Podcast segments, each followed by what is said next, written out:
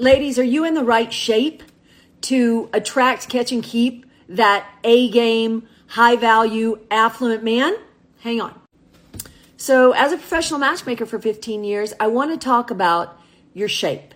And by that, I do not mean the shape of your body. No, no, no. I mean the shape of your mind, your mindset, where you're at in life. So many people go through the world. A lot of you ladies are driving all over the road trying to figure out how to attract the affluent man, how to find the affluent man, the A game guy. You want that guy. But a lot of times you are not in the right place mentally that you need to be to attract, catch, and keep that guy. All right. So, but you have to be. If, if a guy is truly also healthy and in a great place too, he wants the same. So if you want to check yourself, then I created a new quiz and you pop over to IG and you DM me with the word quiz and then you'll get the link and you'll take the quiz so that you can evaluate yourself and and get real with yourself. Because a lot of times people aren't telling you the truth okay?